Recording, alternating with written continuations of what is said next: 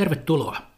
Tässä ohjelmasarjassa kirjailija Jarkko Tontti pohtii vieraidensa kanssa yhteiskuntaa, kirjallisuutta, politiikkaa, taidetta ja filosofiaa. Mukana silloin ja tällöin ripaus runoutta ja juridiikkaa. Ihmisen kautta mennään, yksityisistä yleiseen ja takaisin. Tänään Jarkko Tontti-podcastin vieraaksi saapui asianajaja, oikeustieteen tohtori ja työelämäprofessori Toni Malminen. Kiitos Tervetuloa Toni ja kiitos, että saavuit tänne. Kiitos ja kiitos kutsusta. Jarkko Tontti podcastin jo vakiintuneiden perinteiden mukaisesti aloitamme pohdinnalla keskustelulla aiheesta, miten Toni Malmisesta tuli Toni Malminen. Nyt saa avautua niin paljon kuin haluat. Miten nuori ihminen vaikkapa kiinnostui oikeustieteestä? Oliko se TV-sarjojen kautta vai mikä johdatti sinut tälle polulle? No TV kyllä vaikutti, mutta ei ehkä TV-sarjat. Se oli osittain sattumaa. Mä lukiossa mietin muitakin vaihtoehtoja, jo, jo, jossain vaiheessa jopa niin äh, nyt ehkä odot tuntuvaa vaihtoehtoa kuin uraa äh, armeijan palveluksessa, joka ei olisi sopinut itselle, mutta oli vielä lukion toisen, toisen luokan aikana. Tota, kadettikoulu oli vielä tähtäimessä, kun sieltä oli tullut hyvä esite, jossa saatiin kadettikoulu näyttää erittäin houkuttelevalta opiahiolta jota se voisi toki ollakin, mutta ei olisi kyllä sopinut itselle. Mutta tota... eikö nuo haaveet niin kuin monella sitten armeijan vuoteen ajattelee, että loppuelämä ulkona yöpymistä? Joo, se, se riitti se, se tota, aika siellä ja kivoin muistoa siitäkin, mutta äh, sitten lukio kolmannen luokalla TV vaikutti sillä tavalla, että tota, siihen aikaan Hannu Tapani Klami oli aika aktiivinen julkisuudessa. Mulla ei ollut itsellä suvussa tai, tai tuttava piirissä yhtään juristia, mutta mä näin sitten joitain Hannu Tapani Klami haastatteluja erilaisista aiheista. Mä kiinnosti historia, filosofia niin lukio tota, aikana, mutta sitten musta tuntui, että Klamilla, kun hän keskusteli, niin hän oli vielä ehkä niin kuin kovempaa ikään kuin tietämystä, että hän pystyy sanomaan, että tämä asia nyt menee näin EU-oikeuden mukaan, tai ei voida toimia näin, koska tämä kansainvälinen konventio tai perustuslaki estää tämän. Ja tuntuu, että okei, tämä on sellaista, vielä ehkä filosofia oli usein sellaista väittelyä, joka ei koskaan päättynyt, niin sitten tuntuu, että tässä on tällaista, että kun hankkii tällaisen koulutuksen ja tietämyksen, niin sitten ikään kuin pystyy sanomaan, että näin ne asiat menee. Ja sitten se alkoi tuntua houkuttelevalta. Ja sitten kun koulu... Ja nyt sä et siis ollut vielä opiskelija, tämä on niin Ei, tämä on lukio Joo. loppuvaihe. Kun mä voin sanoa tähän väliin, että Hannu Tapani Klammi siis oli Helsingin yliopiston yleisen oikeustieteen professori, ja minäkin hänet erittäin hyvin tunsin. Hän siis ehti ohjata minun väitöskirjaani 90-luvulla, kunnes sitten vähän yllättäen kuoli, ennen kuin ehdin itse väitellä. Mutta hän oli hyvin mielenkiintoinen persona, ja, ja niin kuin poikkeuksellinen, sanotaanko renesanssi-ihminen, jolla oli niin kuin uskomaton osaaminen joka suuntaan. Hänet tunnettiin muun muassa antiikin tutkijoiden piirissä roomalaisen oikeuden tutkimuksestaan ja, ja filosofisesta tutkimuksesta ja sitten ihan myös semmoisesta lainopillisesta tutkimuksesta. Että kiinnostavaa, että vielä Hannu muistetaan, kun nyt hänen kuolemastaan jo aikaa. Joo, ja mä luulen, että osittain siinä vaikutti nimenomaan se, että kun mä olin kiinnostunut historiasta ja filosofiasta ja sitten alkoi kiinnostaa oikeustiede ja sit hänen kauttaan osittain ja sitten myöhemmin opintojen aikana huomasi, että, että on myös juristeja, joilla on tällainen kiinnostus historia ja filosofia, että ne ei sulje toisiaan pois. Joo. Niin sitten siinä vaiheessa oikeustieteellinen tiedekunta alkoi tuntua hyvältä vaihtoehdolta. Ja sitten vain menit pääsykokeeseen heti ja sinne, sieltä se alkoi. Mulla onko Just nyt näin. vuodessa 90 jotain? Joo, äh, vuodessa 97. Tai itse asiassa 96 mä tein pääsykokeen ja lähdin sen jälkeen varusmiespalvelusta No niin, aivan niin kuin minäkin muutama vuosi aikaisemmin. Niin justiin. Tässä muistelen, ja hätkähdyttävästi samat kiinnostuksen kohteet oli itsellänikin. No mit, sä aloit sitten heti tiedestä alusta alkaen, että, että juridiikkaa, mutta sitten täydennettynä näillä niin sanotuilla oikeuden yleistieteillä.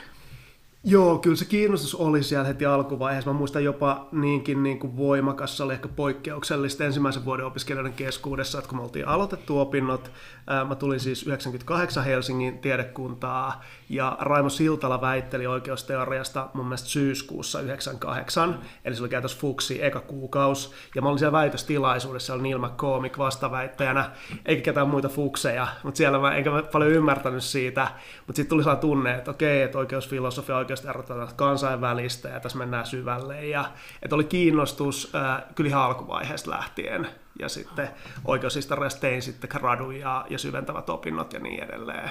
Niin, mutta sitten tullaan siihen kiinnostavaan. Toi on niin kuin aika tyypillinen tie ehkä tutkijaksi. että kiinnostutaan heti vähän niin kuin isoista asioista juridiikassa, eikä vaan niin kuin pienistä asioista.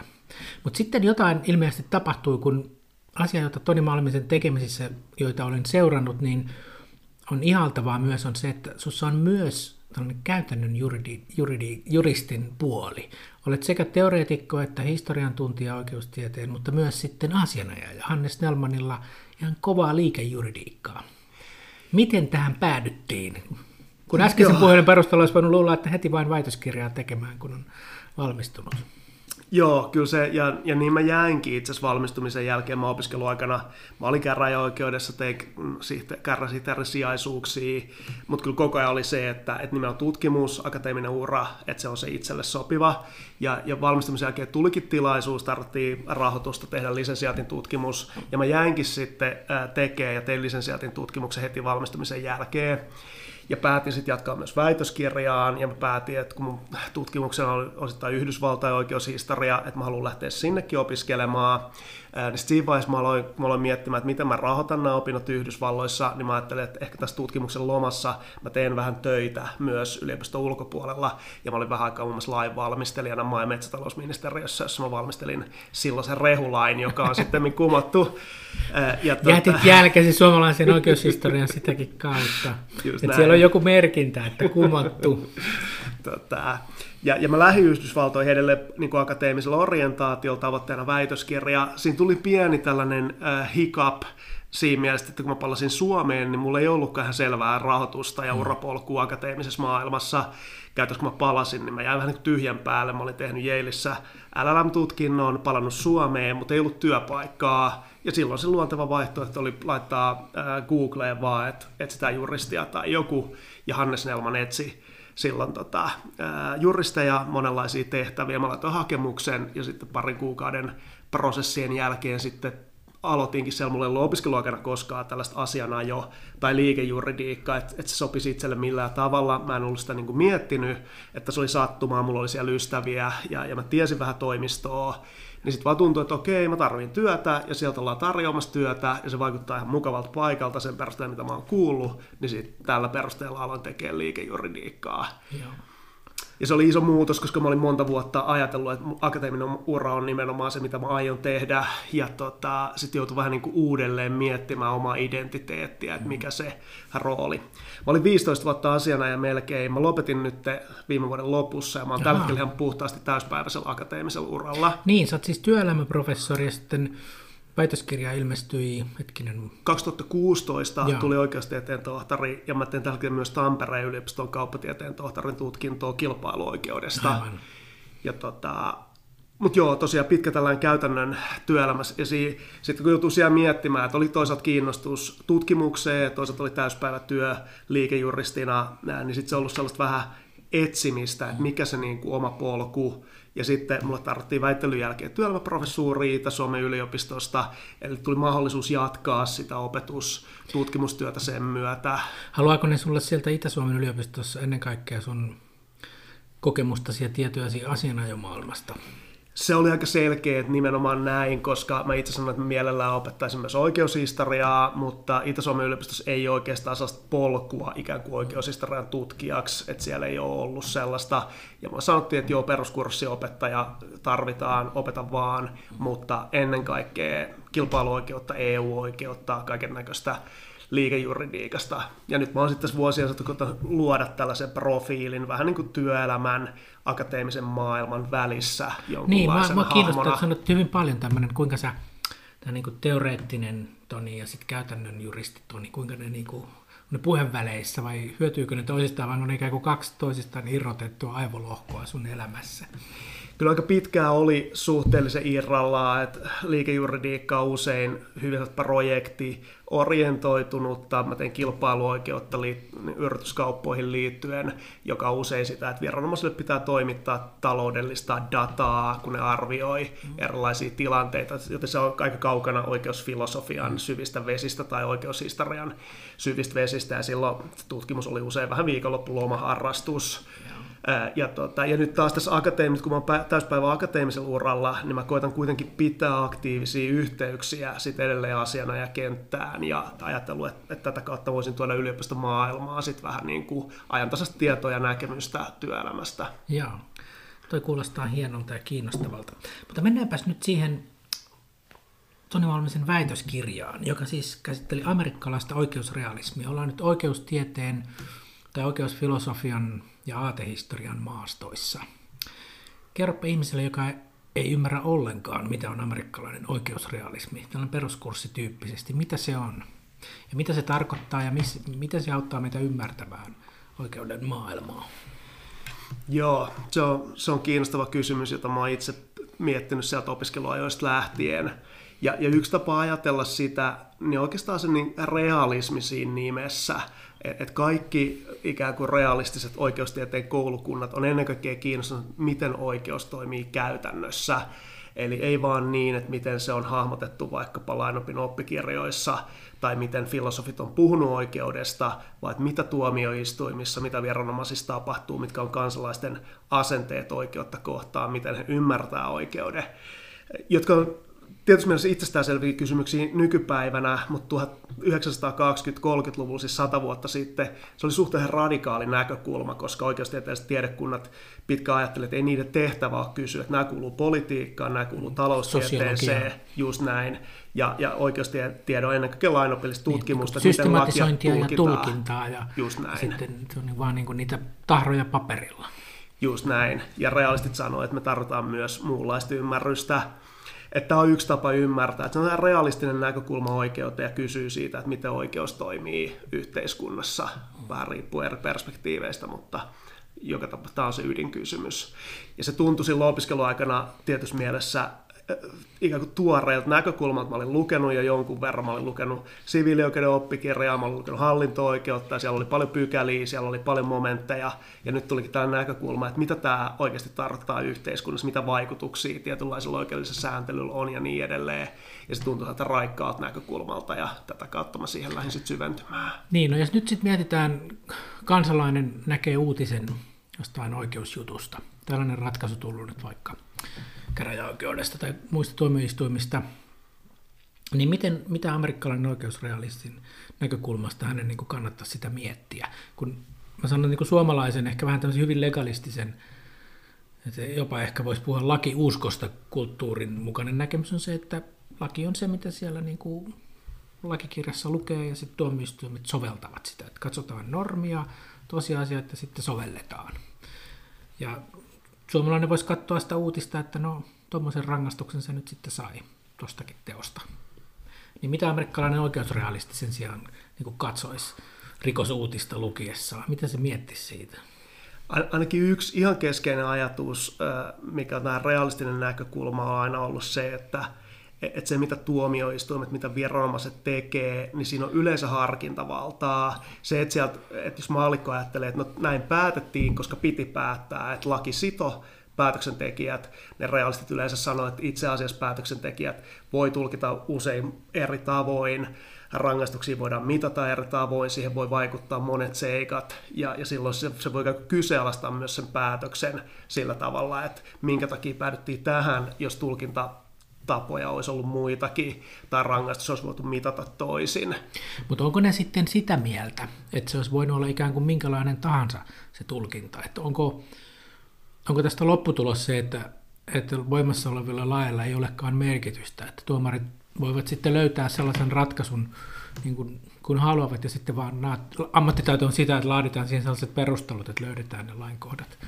Saada uskottava narratiivi, jos käyttää nykyään hyvin yleistä sanaa on olemassa sellainen tulkinta tai termi, että jotkut väittää, että tietyt oikein realistit pääty tällaiseen radikaaliin sääntöskeptisyyteen, että he nimenomaan meni sille polulle, jossa päädytään siihen, että näillä ei ole kovinkaan paljon merkitystä. Ja mä luulisin, että sellainen kuin maltillisempi tulkinta on, että lähes kaikki realistit kuitenkin myös, että totta kai Että on olemassa myös sääntöjä, että jos on ikärajasäännös vaikkapa laissa, että alle 15-vuotiaasta ei voida tuomita rikosoikeudelliseen vastuuseen, niin ei ole mitään tulkintatapaa, miten 14-vuotiaan saisi ikään kuin jollain kielellisellä pyörittelyllä 15-vuotiaaksi. Ja, ja on muitakin selkeitä sääntöjä, ja silloin laki sitoo aika tarkastikin. Mutta sitten meillä on paljon kohtuullisuuteen, tuottamuksen arviointia, monenlaisia kysymyksiä, missä on jonkun verran harkintavaltaa tai aika paljonkin harkintavaltaa. Tai perustuslain tulkinta, joka yleensä perustuslait on hyvin yleisiä kieleltään, jolloin se, mikä on sananvapautta ja, ja mihin sosiaaliset ja taloudelliset oikeudet valtio velvoittaa, niin siinä on yleensä tulkinnanvaraa ja silloin me voidaan alkaa kysyä niitä kysymyksiä, että miksi tätä on tulkittu näin miksi omistusoikeus ymmärrettiin tietyllä tavalla 20 vuotta sitten ja nyt ehkä eri tavalla, vaikka se itse säännös on pysynyt samana. Ja silloin kiinnostus tulee siihen oikeuskulttuuriin ja niihin päätöksentekijöihin, että miksi he ymmärtää asiat tänä päivänä eri tavalla kuin aikaisemmin, tai sananvapaudesta, joka on tässä podcastissa ja, ja sun tuotannossa on ollut aika vahva teema, niin kyllähän siinä tapahtuu muutosta. Ei se säännös muutu perustuslaissa oikeastaan hallitusmuodosta 2022 vuoteen, mutta miten se ymmärretään, niin tämä muuttaa. Oikein realismi kysyy sellaisia kysymyksiä, että miksi ihmiset ymmärtää ja tulkitsee sitä eri tavalla ja sen rajoituksia eri tavalla nyt kuin 20 vuotta sitten. Niin mä luulen, että Suomessakin pikkusen suuremmankin yleisön niin silmät avautuneet, että, että juridiikka on tulkintaa, eikä se mitään voisi ollakaan, kun on ollut aika kiihkeitäkin keskusteluja, muuten voi sitten esimerkiksi perustuslain tulkinnasta juuri isoja, olikohan se nyt edellisen hallituksen isoja lainsäädäntöprojekteja karjoutu sitten perustuslakivaliokuntaan. Ja siinä sitten, ainakin mun näkemys siinä on, että, että tiedetäänkö Suomessa sitä, että aika monessa maassa tämmöistä, tämmöistä ei ole, että että politiikan ala on laajempi. Et mä en tiedä, onko missään maailman maassa sellaista niin perustuslain mukaisuuden valvontaa kuin Suomessa, jossa ensinnäkin kansanedustajat itse valvovat omien säätämiensä lakien perustuslain mukaisuutta ja toiseksi, että sitten on tietty joukko perustuslakiasiantuntijoita, joilla on valtavasti valtaa lausunnon antajina. Ja sittenhän siitä jotkut poliitikot kimpaantuneena sanokin, että, että nyt vaikka monilla tunnetuilla perustuslakijuristajilla on ihan mieletön lähes veto-oikeus lainsäädäntöön. Niin tämä amerikkalaisen realismin niin kuin tulokulma oikeusjärjestelmän toimintaan niin pidä ikään kuin juuri nostaisi näitä esiin, mitä Suomessa ei viime vuosia lukuun ottamatta niin paljon nostettu. Se olisi mun mielestä nimenomaan ton tyyppisiä kysymyksiä, että ketä ne asiantuntijat on, mikä heidän aatemaailmansa on, jotain tutkimusta on tehty vähän aikaisesti ilmeisesti tällä, missä on tutkittu näitä perustuslakivaliokunnan sihteereiden, mikä heidän roolinsa siellä on. Ja tämä on mielestäni realistista tutkimusta, että myönnetään, että tämä ei ole tällainen abstrakti kone perustuslainmukaisuuden valvonta, vaan että siellä on yksilöitä, niillä on omat työtehtävät ja roolitukset ja mahdollisesti myös ideologioita, arvoja, jotka saattaa tulla siihen prosessiin. Ja mä oon samaa mieltä, että sitä ei ole Suomessa, että tämä näkyy sellainen tietynlainen legalismi, että kun joku sanoo vaan, että tämä perustuu kansainväliseen sopimukseen, tämä perustuu perustuslakivaliokunnan mietintöön, niin sitä ajatellaan, että tämä ratkaisi sen kysymyksen, että ei meillä ollut mitään vaihtoehtoja. Ja sitten tähän realisti sanoisi, että kyllä yleensä kansainvälisiä sopimuksia voi olla satoja, että mitä me niistä painotetaan ja mikä koetaan ikään kuin enemmän sitovaksi kuin vähemmän sitovaksi. Nämä on kiinnostavia kysymyksiä. Niin, mua oikeasti ihmetyttää, että kuinka ihan täsmälleen samoja velvoittavia ihmisoikeussopimusten normeja tulkitaan jo meidän EU kumppanimaissamme hyvin eri lailla kuin Suomessa. Ja Suomessa se keskustelu yleensä menee siihen, että otetaan sieltä se professori X tai Y, ja sitten se lyö sen ikään kuin lukkoon, että näin tämä on, tämä on ihmisoikeuksien vastaista tai mukaista. Ja siinä on ihan niin kuin tavalla mun mielestä unohdetaan se, nyt sitten vaikka kuinka monitulkintaista juridiikka on. Ja, ja jo se kysymys, että mitkä kansainväliset velvoitteet koetaan siitä, olisi me voidaan katsoa vaikkapa alkoholin maahantuontia koskevaa käytäntöä, mikä on se EU-sääntely ja mikä on se suomalainen käytäntö, autoverotus, julkisen talouden kestävyyskriteerit, vaikka mitkä on aikanaan eu ollut. Et näissä niin kuin Suomi on löytänyt pelivaraa, mutta sitten on taas joitain, sitten jotka on täysin absoluuttisia. Niin. Ja tämä on nimenomaan tästä realistista keskustelua, että miksi näin, että miksi näitä sovelletaan näin ja näitä taas ehkä joustavammin. No mitä mieltä sitten kun mä, mä oon itse asiassa oudosti, ja siis tämä on myöskin olen joutunut ulkomailla kummalliseen tilanteeseen, kun olen yrittänyt selittää suomalaista niin kuin perustus, kun meillä ei ole perustuslakituomioistuiminta, joka valvoo lakien perustuslain mukaisuutta, vaan meillä on tällainen hyvin erikoislaatuinen järjestelmä, ja siellä on niin kuin leuat loksahtanut, kun sen on selittänyt, että meillä on itse asiassa kansanedustajat valvoo omien lakiensa perustuslain mukaisuutta, että siis mitä, ja te väitätte olevanne oikeusvaltio, Niin mikä sun, onko sulla jotain vahvaa kantaa? Oli, olisiko, olisiko Suomen syytä siirtyä semmoisiin järjestelmiin, mitä useimmissa maissa on? On esimerkiksi perustuslakituomioistuin, jossa tämä asia tehtäisiin, eikä yhtenä eduskunnan valiokunnassa. Se, se on niin mielenkiintoinen hyvä kysymys ja siinä on mahdollista, että Suomessa on, että meillä on historiallisista syistä kehittynyt tällainen instituutio. Ja se on aika tyypillistä oikeushistoriassa, kun joku tietty instituutio kehittyy, niin vaikka se ikään kuin sen se asema alkaa näyttää vähän hassulta, niin sille keksitään kuitenkin joku perustelu. Pelkästään sen takia, että siihen on vahva emotionaalinen side, kun näin on tehty 50 vuotta tai 100 vuotta lautamiesjärjestelmä ehkä toisena esimerkkinä.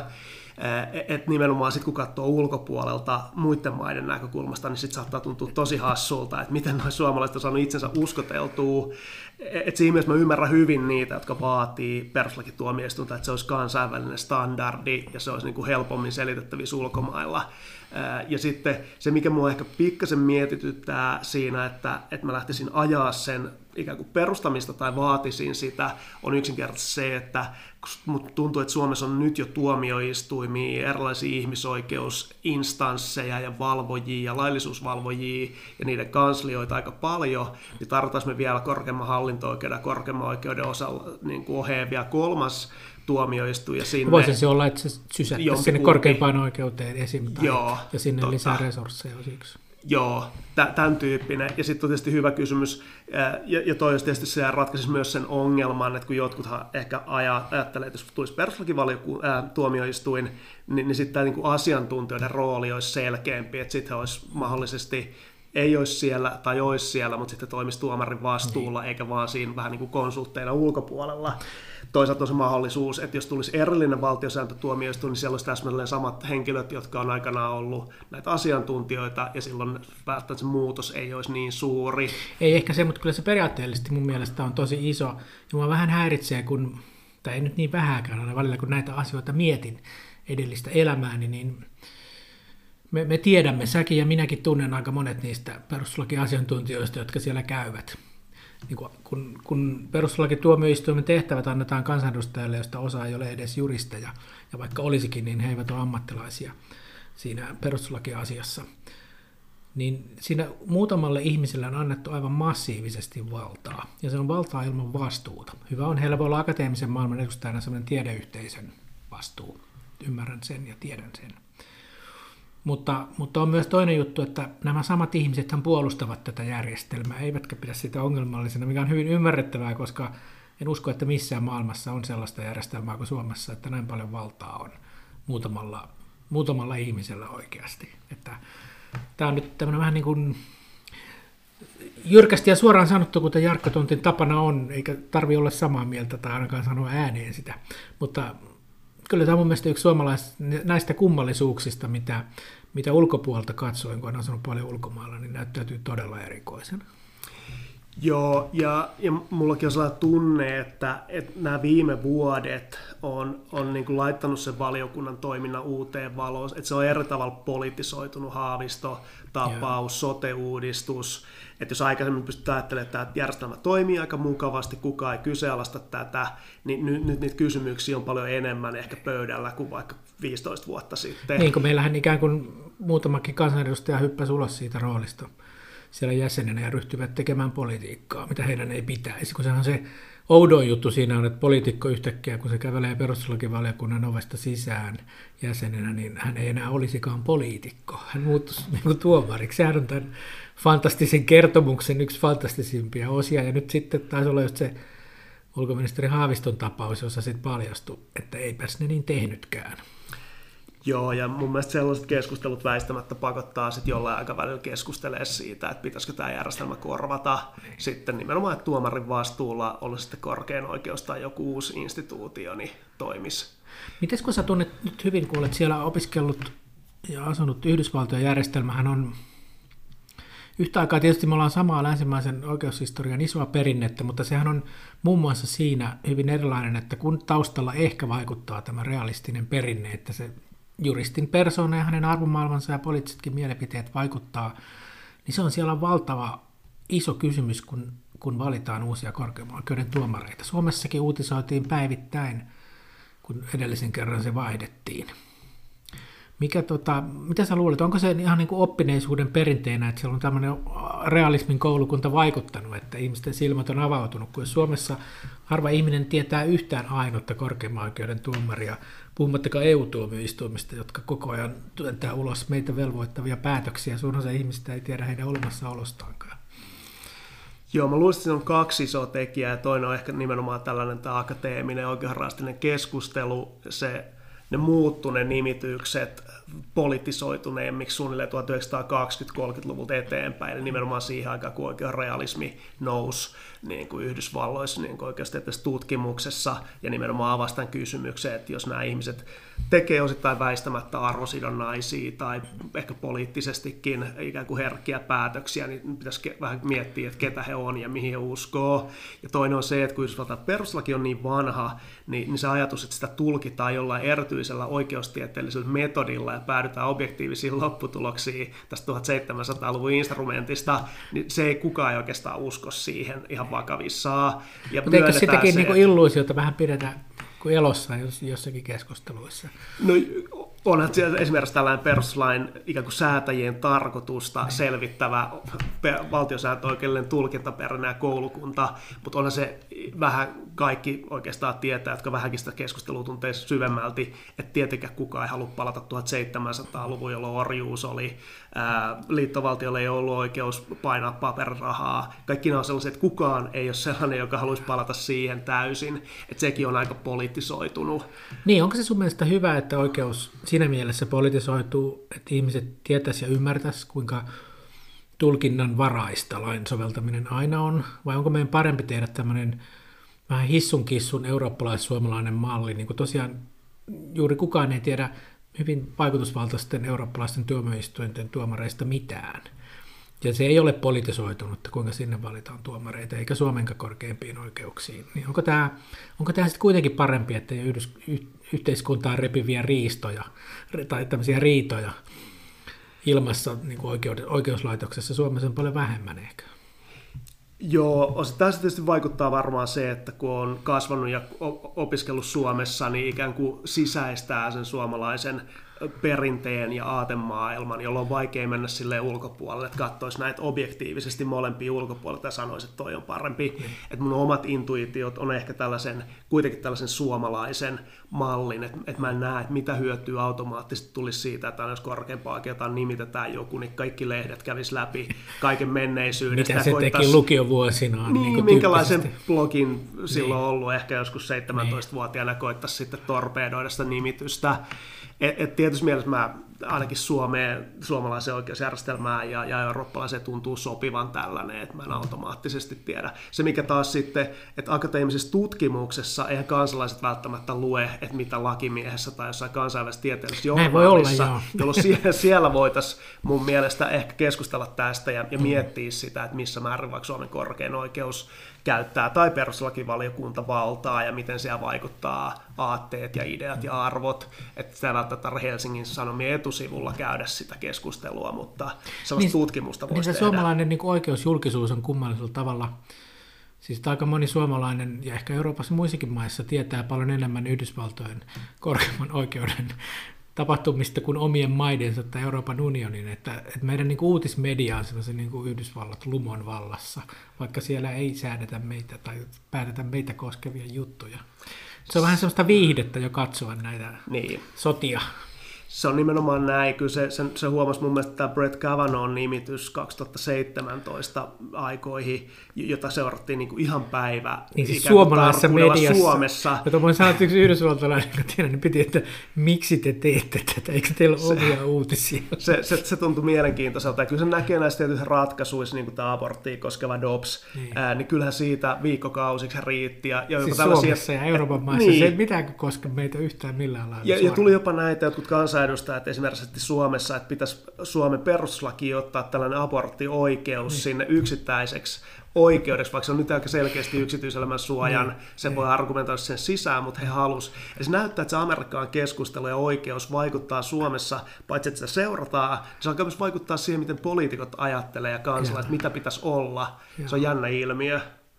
Joo, mä itse niin päädin muutamalle toimittajallekin tästä puhunut ja heidän ratkaisunsa tai vastauksensa oli se hyvin käytännöllinen, että algoritmit kertovat, että suomalaisia kiinnostaa todella paljon Yhdysvaltojen oikeuslaitoksen toiminta ja niitä juttuja klikkaillaan. Että tämä on varmaan se sitten, että sillähän me ei voida mitään. Todella kiinnostavaa. Sä oot itsekin jossakin haastatteluissa puhunut sen puolesta kuitenkin, että kannustanut juristeja, joilla on monilla semmoinen vähän pidättäytyvä ammattieetos, mitä tulee yhteiskunnalliseen keskusteluun. Ja sä oot itse sillä lailla mun mielestä poikkeuksellisesti ja hienolla tavalla osallistunut myös sen sun oman osaamisen ulkopuolelta. Et ole puhunut julkisuudessa amerikkalaista oikeusrealismista, ehkä, ehkä se ei olisi uutinen, mutta muista asioista olet. Niin mitä, onko tämä vaikutusta, onko tämä taas tutkimustulosten vaikutusta, että sä haluat kertoa ihmisille myös oikeuden maailmasta toisin kuin sellaista kapeasta Hannes Telmanin asiana ja olen tätä mieltä tästä asiasta tyyppisesti. Niin, se on hyvä kysymys, mistä se tulee, mutta joo, kyllä mä itse ajattelen, että tällä yliopiston kolmas tehtävä ja, ja tutkimustulosta ja tieteen popularisointi ja, ja se vaikuttaminen yhteiskuntaan on tärkeä osa, vaikka tosiasiassa virkanimityksissä ja muissa se on aika marginaalinen, mm. että siitä ei kauheasti saa hyötyä itselle mutta tota, mä oon jotenkin kokenut, että se on niin kuin, se, se tuo mielekkään lisän tutkimuksen, koska jos kerrotaan journaaliin, niin tulee aina se kysymys, että lukeeko tätä kukaan, tai lukeeko sitä enemmän niin, kuin viisi ihmistä. viidestä ihmisestä viidelle ihmiselle. Niin. Määritteli joskus oikeushistorian tutkimuksen. se just näin, jolloin silloin se, että, että julkaisee Helsingin Sanomissa tai ottaa sosiaalisessa mediassa kantaa, niin siitä tulee sellainen tunne, että okei, nyt näitä niin kuin ajatuksia, mitä on tullut siinä tutkimusta ja lukemisen lomalla, lomassa, niin, niin sitten ehkä myös vähän laajempi yleisö kuin ne viisi ihmistä. Niin, niin... Miten, miten se on sulla, sä, sä oot ottanut sen verran, mitä on seurannut, ja somessahan se on aina sattu tietysti välttämättä pistemäistä, mitä minä nyt olen huomannut, mutta osallistuu ainakin taannoin aika aktiivisesti ihan yleiseen kansalaiskeskusteluun. Koitko sen, se ei ole niin kuin juristeille nyt ihan tavanomaista. He pelkäävät ehkä jonkun vaarantuvan siinä. Mielestäni se on niin kuin virkistävää. Oletko nyt uuden ajan somejuristi? Joo, se, mulla on sama kokemus, että monet juristit on sitten tuomarina, asianajana, niin monet kokee, että se ammattirooli rajoittaa hyvin voimakkaasti, että se on vaarallista, jos leimautuu. Hyvä anekdoottina yhdestä vanhemmasta kollegasta pitkän linjan asianajasta, joka on nyt plus 50 ja kirjoitti johonkin sosiaaliseen mediaan hyvin varovasti, että Suomessakin voitaisiin harjoittaa NATO-jäsenyyttä. Mm. Ja sitä sanoi, että hän oli yhdelle taas omalle ystävälleen sanonut, että oliko tämä nyt liian rohkea. Ja sitten tähän ystävänsä sanoi, että hei, sä oot 50, sä oot 30 vuotta uraa, kyllä sä voit sanoa tuollaisen mielipiteen julkisuuteen, sun ura ei tuhoudu siihen. Toi kuulostaa sinulta niin kekkoslovakkien ajan, suomettumisen ajan niin semmoiselta kaijuilta, että niin ollaan se, ihan hissun ja kissun vaan. Se on yllättävän voimakas juristikunnassa ja mä toisaalta ymmärrän sen, koska sitten jos ottaa voimakkaasti kantaa, niin siitä tulee myös helposti kuraa. Hmm. Niin, niin sitten monet ehkä mieluummin ne nauttii omasta elämästään eikä halua ottaa. Ja sitten taas, no itse on kokenut, että siitä saa sen verran paljon irti, että jos välillä tulee vähän sitten takkiin, niin se kannattaa kuitenkin. Joo. Nämä, nämä oikeuskulttuuriin liittyvät kysymykset, mitä on juristina oleminen eri maissa, se on todella kiinnostavaa, kun siinä on kuitenkin niin kuin valtavan isoja samankaltaisuuksia, mutta sitten on, on niin eroja. Ja ja kyllähän se on sitten tosiasia toi, mitä me äsken puhuttiin, että se yhdysvaltalaisen kulttuurin voima kaataa meidän päällemme asioita. Muista joskus, en tiedä onko edelleen, mutta jotkut poliisit sanoivat, että jossain vaiheessa pidätys, pidätettiin ihmisiä, niin ne alkoi niin TV-sarjatyyliin vaatimaan, että minulla on luettava minun oikeuteni ja, ja muuta vastaavaa. Että sulla on nyt niin oikeasti tietoa sieltä Yhdysvalloista, niin onko, onko se semmoinen niin kulttuurin yhdysvaltalaiset vaikutukset, onko ne, onko ne sellaista niin kuin katoavaa pintakuohua vai sitten meillä on kuitenkin sellaisia syviä isoja muutoksia oikeuskulttuurissa tapahtuu myös. Suomella se on ollut ennen kaikkea EU-jäsenyys, mutta, mutta kyllähän sitten kyllähän niin muitakin muutoksia tapahtuu. Vaistoat se sellaisia? Joo, no siis mulla on ehkä nimenomaan itselläkin se tuntuu, että et usein Yhdysvaltain oikeuskulttuuri vaikuttaa pikemminkin sitä kautta, että se vahvistaa ihmisten käsitystä siitä, että me ei haluta mennä siihen suuntaan. Joo. Jos ottaa vaikka rikosoikeutta, tällainen, mikä on laajasti seurattu, tai rangaistusjärjestelmää, mikä on sellainen, mikä kiinnostaa myös maalikoita, niin okei, kyllä varmaan jotkut kansalaiskeskustelut, ehkä poliitikotkin joskus esittää, että nyt pitäisi koventaa rangaistuksia, miksei elinkautinen ole päivästä päivään. Ja Joku tällaisia... käytti tuolla somessa, taisi olla eilen ilmaisua Three Strikes and Out, mikä täältä oli suoraan jostain yhdysvaltalaisista Just näin. keskusteluista. Mutta sitten jos ajattelee taas po- vastuullisia poliitikkoja, asiantuntijoita, tai vastuullisia vastuullisia, mutta pääosaa poliitikoista, mm. niin ehkä se tyypillisempi on se, että katsotaan sinne Yhdysvaltoihin, että siellä on tämän tyyppinen rangaistusjärjestelmä tai terveydenhuolto, ja me ei haluta sitä. Et mun mielestä se usein vaikuttaa pikemminkin niin negatiivisesti, mm. jos puhutaan oikein. Mutta sitten on tämä retoriikka ja sosiaalinen media, jossa sitten mun mielestä sekä vasemmisto että oikeisto, että se on nimenomaan näin, että tuodaan sieltä three strikes and you are out, tai sitten tuodaan woke, turvas, turvallisia tiloja, eh, ja, ja vaikuttaako se niin kuin siihen syvästi oikeuskulttuuriin, niin mäkin olen vähän skeptinen, että se, mä luulisin, että jos tekisi jonkun empiirisen tutkimuksen, että mitä sieltä Amerikasta on viimeisen 20 vuoden aikana tuotu, se on aika monia asioita, mutta harva on jäänyt kiinni mm. silleen niin kuin syvällisesti suomalaiseen oikeuskulttuuriin. Niin, koska, koska sitä EUn kautta oikeasti tulee velvoittavaa normistoa koko ajan isolla paineella. Ja siellä on sitten se ranskalainen ja saksalainen oikeuskulttuuri kulttuuripainoa. Mutta miten sitten yleensä, se iso erohan on sen englanninkielisen maailman ja muun tai manner-eurooppalaisten välillä on tämä oikeu, ennakkotapausten asema. Et, et miten sä niin näet, onko Suomessa käymässä sellaista muutosta, joidenkin muista naavistelleen, että ne, niiden merkitys kasvaisi, kun Yhdysvalloissahan se on niin todella iso, voi olla se ennakkotapauksen ohjaava tai jopa niin kuin normia säätävä vaikutus? Mä en ehkä itse ole huomannut sellaista, että siinä olisi tapahtunut vaikka suunnilleen tämän 20 vuoden aikana, mitä on itse ollut tässä skenessä. Sieltä Esimerkiksi Euroopan unionin tuomioistuimen tai tuomioistuinten näiden niin kuin, tulkintavaikutus? On, se ei ole samalla lailla kuin vaikka Yhdysvalloissa korkeimpia oikeuksia. No joo, siis se, se, se luultavasti, että jos joku muutos on tapahtunut, niin se on se, että EU-oikeudessa ne on ehkä vapaampia, ne on ne, ne tulkinnat saattaa olla kauempana siitä säädöksen sanamuodosta, siis tällaista teleologista päämäärahakustulkintaa, ja, ja tietysti EU-tuomioistuimen ratkaisuja seurataan tarkasti kaikissa jäsenvaltioissa, että sitä kautta varmaan on tullut tämän tyyppistä, mutta jos ottaa vaikka Suomen korkeimman oikeuden asemaa 20 vuotta sitten ja nykypäivänä, että olisiko siinä tapahtunut joku muutos ja jonkunlainen oikeuslähdeopillinen muutos, niin en ole itse sellaista ehkä nähnyt. Mm, joo, kiinnostavaa. Hyvä. Sitten vaihdetaan vähän aihetta. Sä sen lisäksi, näiden monien asioiden lisäksi, joita olemme tässä nyt puhuneet, niin sä oot ollut myös mukana tekemässä sellaista kirjaa kuin Oikeuskirjastot ja kulttuuri, joka on tällainen, miten se nyt sanoisi, bibliofilinen oikeasti niin teos, jossa kirjailijaa lämmittää suuresti, että juristit pohtivat kirjan merkitystä. Ja siinä taisi olla lainauksena että teoksen alussa, että Yhdysvaltain entisen presidentin Thomas Jeffersonin mukaan lakimies ilman kirjoja on kuin työmies ilman työkaluja. Että vaistoanko tästä kirjafetisistin vai bibliofiilin sieltä, mikä tietysti usein vaikkapa historiaa kiinnostuneilla ihmisillä on juuri näin. Joo, kyllä se oli ihan tällaiset henkilökohtaiset. Me toimitettiin tähän kollega Sakari Vuolioen kanssa, joka myös kiertää kerrahuutokauppoja ja mielellään kerää oikeuskirjallisuutta ja vähän muutakin kirjallisuutta. Ja me tuossa 2018 sattumalta alettiin keskustelemaan siitä, että me oltiin luettu vähän lehdistä, että, että sisustusliikkeet ja tästä sisustusasiantuntijat sanoivat, että siinä on iso muutos, että suomalaisissa kodeissa ei nykyään ole kirjahyllyjä mm. läheskään samalla tavalla kuin aikaisemmin. Ja, ja tietysti se, että ihmiset siirtyy kuuntelee kirjoja ja, ja etsii netistä, niin tota, me alettiin miettimään sitä, että voi olla niin, että tällainen kehitys voi johtaa se, että 20-30 vuoden päästä ei ole enää että sen ajan niin kuin ihmiset, jotka on kasvanut siihen kulttuuriin, ne ei edes tiedä, mikä on kirjahylly ja miksi sellaisia oli joskus aikaisemmin. Ja me ajateltiin, että voisi olla hyvä aika tehdä tällainen teos, jossa ihmiset, jotka on sitten, joilla on tällaista kiinnostusta kirjoihin ja niiden keräämiseen, niin kertoisivat, että miksi ne sitä tekee ja mitä ne siitä saa. Ja että kerrottaisiin siihen joukko henkilöitä. Ja tämä oli se, mistä tämä niin kuin lähti tämä hanke. Niin, toi, niin kuin sanoin, tietysti kirjailijat ja lämmittää kirja-alalla. Kirjailijat pohtii ja puhuu tästä tosi paljon.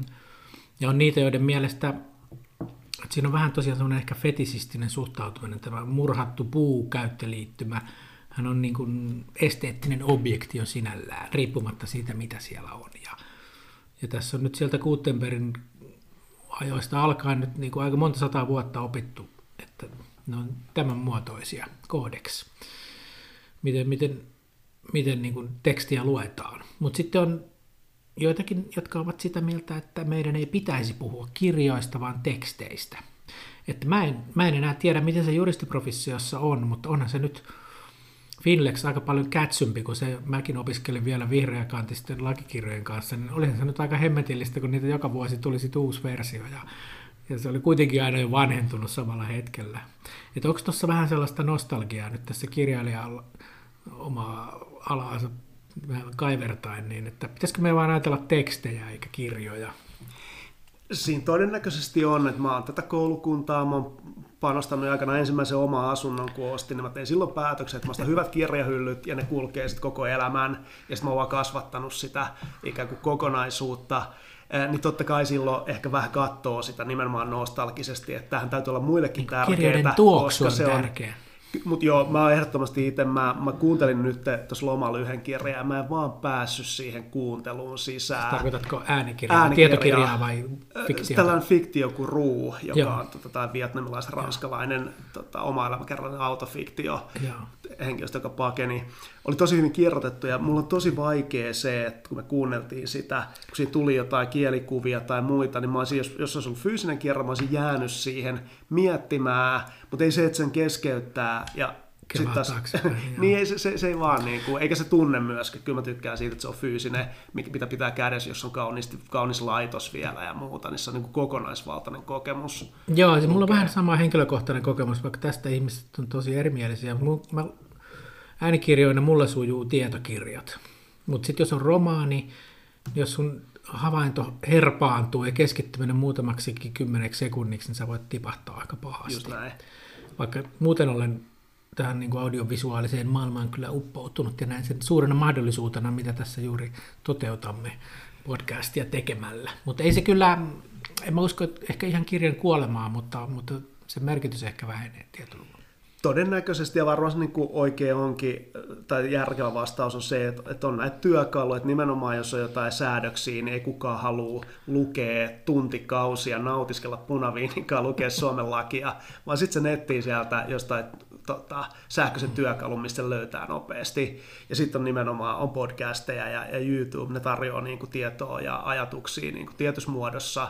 Ja sitten on ne tietyt kirjat, että jos on joku tällainen niin kuin klassikko, mitä itselläkin on tietysti, mitä haluaa lukea muutaman vuoden välein uudestaan ja uudestaan, niin, niin sitten se on sellainen niin kuin kokonaisvaltainen kokemus, että se lukee siitä ja istuu jossain ja juo, juo kahvia tai mitä juokaa siinä. Ja.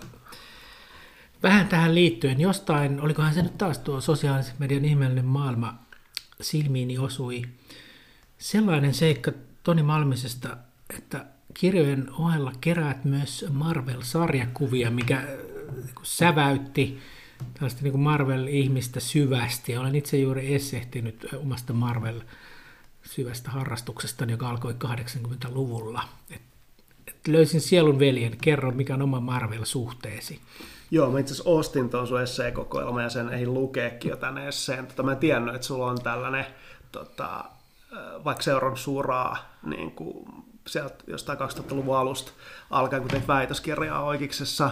Tota, mulla on aika samanlainen tausta tässä suhteessa, että mullakin nimenomaan 80-luku, 84 ja 85, sitä mä en muista, että mistä mä oon ensimmäisen sarjakuva- ja Marvel-lehden saanut tai ostanut, mutta mut siitä tuli heti oikeastaan sellainen ihan keskeinen lapsuuden. No siihen ei tietysti ollut, ei ollut samanlaisia tietokonepelejä tai sosiaalista mediaa tai, tai muita, puhelimet ei ollut samanlaisia, ei niitä ollutkaan tota, niin, niin, se oli ihan keskeinen. Niin kuin, kyllä mä tykkäsin lukea kirjojakin, mutta jo, joitain vuosia, niin kyllä sarjakuvat oli se ihan niin kuin, keskeinen. Että nämä, mitä Suomessa siihen aikaan ilmestyi, ryhmä X, hämähäkkimies, ihmenneloset, se oli se 84-85 tota, tuotanto, niin se oli ihan, siis mulla on yksi muistikuva lapsuudesta, mä oon ollut ehkä yhdeksänvuotias, ja mä ensimmäistä kertaa pääsin, mä asuttiin maalla, mä pääsin Linnanmäelle, ja äiti oli säästänyt siihen, me oltiin aika köyhä, köyhä perhe, ja tota, se ei ollut mikään itsestäänselvyys, tullaan kaupunkiin Linnanmäelle, ja se äidillä oli iso juttu, että hän sai tuotua mut tänne, mutta sitten kun me päästiin Helsinkiin, niin mä sanoin, että mä haluaisin päästä antikvariaattiin, etsiä sarjakuvia,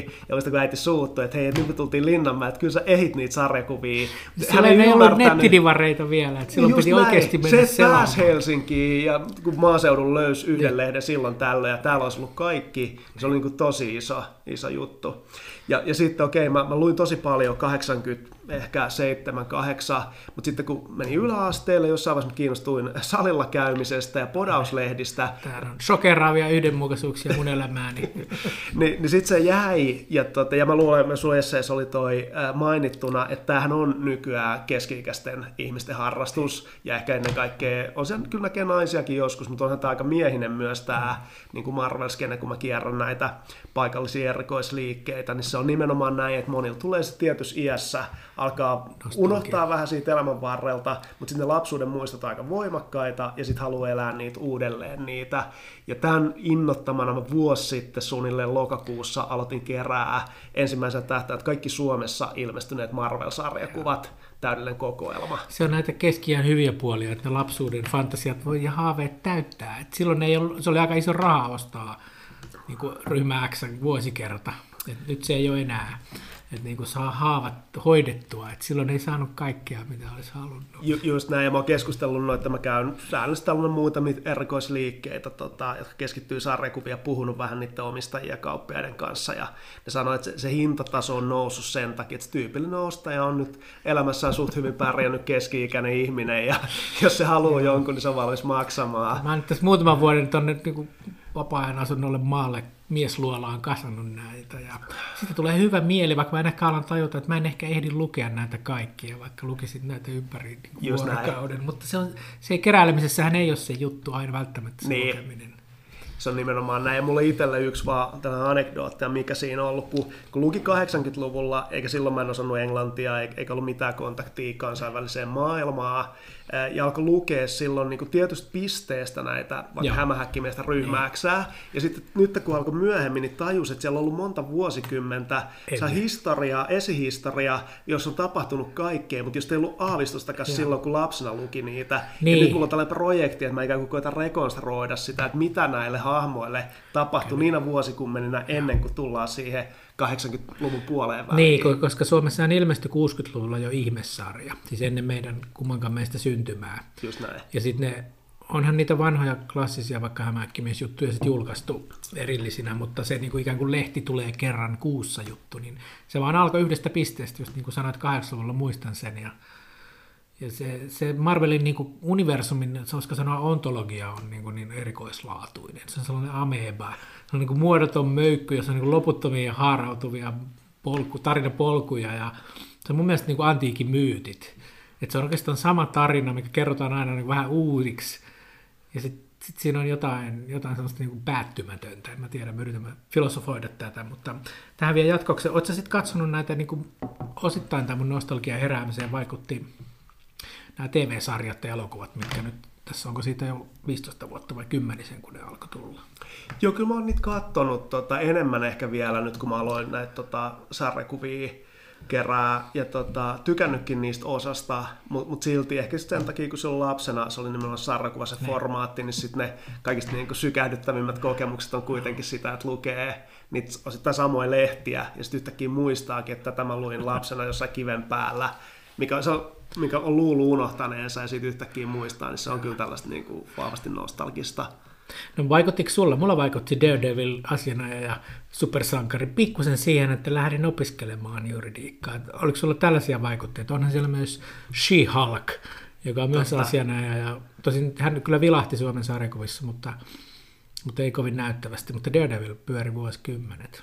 Ei, siihenkään. Mä en, itse asiassa se oli varmaankin niin, että mä keksin tämän nimenomaan lukion viimeisenä vuotena oikeastaan vasta oikeustieteellisen. Ja, ja sitten mä olin muutaman vuoden ollut pois siitä sarjakuvaskenestä, että mä olin lopettanut. Mä olin siinä podauslehtiskenessä. Joo, mä muistan, mulle tuli myös sellainen vaihe, että mä niin haluan vähän aikuistua ja teeskennellä, että mä oikeasti näistä tykkään. Että luetaan nyt mieluummin Thomas Mannia ja käydään kuntosalilla se, mä oon joskus miettinyt sitä, että mulla oli nimenomaan etenkin opintojen alkuvaiheessa ihan samanlainen yksi yksityiskohta siitä, että silloin oli tällainen Kieslovskin tota, trilogia, no. elokuvatrilogia, jota kaikki taidekriitikot piti ihan täydellisenä.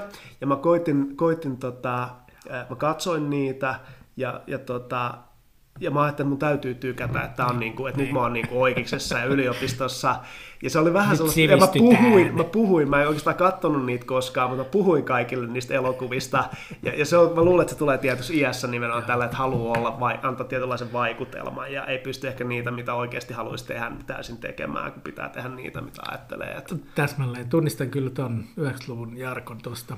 Mutta keskiään suuria riemojahan on, että voi vähän niin kuin avoimemmin olla ihan sitä, mitä haluaa olla. Eikä näe mitään ristiriitaa siinä, että voi tykätä Dostojevskista ja Marvelista.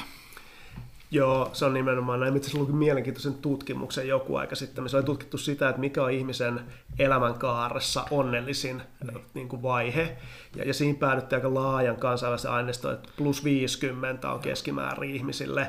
Ja se siis selitettiin sitä, että kun nuorena on hirveästi paineita olla kaikkea ja, ja tähdätä korkealle ja ihminen suunnittelee, että se voi olla vaikka presidentti tai mitä halukas sit olla. Ja sitten taas tietysti ihminen myöntää, että no nyt mulla on tämä tietty paikka yhteiskunnassa ja mä luultavasti tuun pysyä suunnilleen tässä. Ja se, se, ne paineet alkaa vähenee ja mä luulen, että se vaikuttaa myös toi, että sit voi niin kuin avoimesti myöntää, että no nämä on asiat, missä mä tykkään ja ei mun tarvitse Niin, kellekään esittää. poseerata niin kauheasti. Se on hyvin tiedoksi sinne kaikille nuoremmille ihmisille, it's getting better, jos tuntuu paineita. Mitäs vielä tutkimusmaailmassa? Onko sulla nyt, pukkaako uutta tutkimusta jostakin aiheesta vai meneekö aika opettamiseen? No joo, mulla on siis väitöskirjahanke, joka on kilpailuoikeuden aatehistoriaa. Kilpailuoikeus on siis oikeudella yksinkertaisesti vaan sitä, että mitä on tällainen reilu, taloudellisesti tehokas kilpailu markkinoilla yritysten kesken ja miten sitä oikeasti säännellään. Eli se on niin kauppatieteiden ja juridiikan yhdistelmää. Se on vahvasti ää, nimenomaan siinä välimaastossa, koska tietysti se ajatus siitä, että mitä markkinatalous ja mitä yritykset on, niin on taloustieteellinen kysymys. Ja sitten juristien tehtävä on säännellä sitä, että, että se toimii se.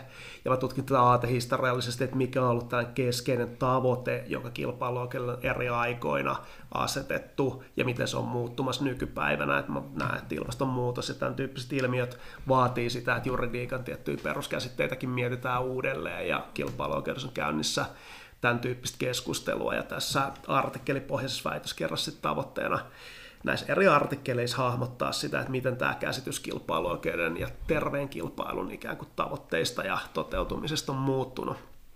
Tämä on mun pääasiallinen tutkimushanke tähtää siis kauppatieteen tohtorin tutkintoon. Mutta tavoitteena on saada tämä valmiiksi. Mä oon puhunut monta vuotta siitä, että vuoden 2023 aikana tämä hanke valmistuisi. Mä oon vähän ehkä jälkijättöisesti liikkeellä.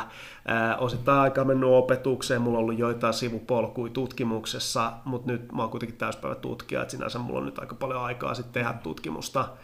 Ja sit mulla on Niin, jotain, onko, onko niin. niin. asianajo nyt mennyttä elämää vai vieläkö jatkuu käytännön puurtaminen, jonka riemullisen asia tietysti on se hyvä rahallinen korvaus myös älyllisen ilon lisäksi.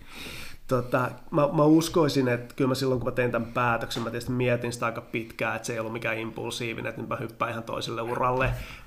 Ja, tota, ja musta tuli sellainen tunne, että mä oon tehnyt sitä niin pitkään kuitenkin, että voi sanoa, että on tehnyt yhden uran asianajana, saanut siitä ne tietyt kokemukset ja näkemykset, mutta mä en tarvi välttämättä tänään lisää.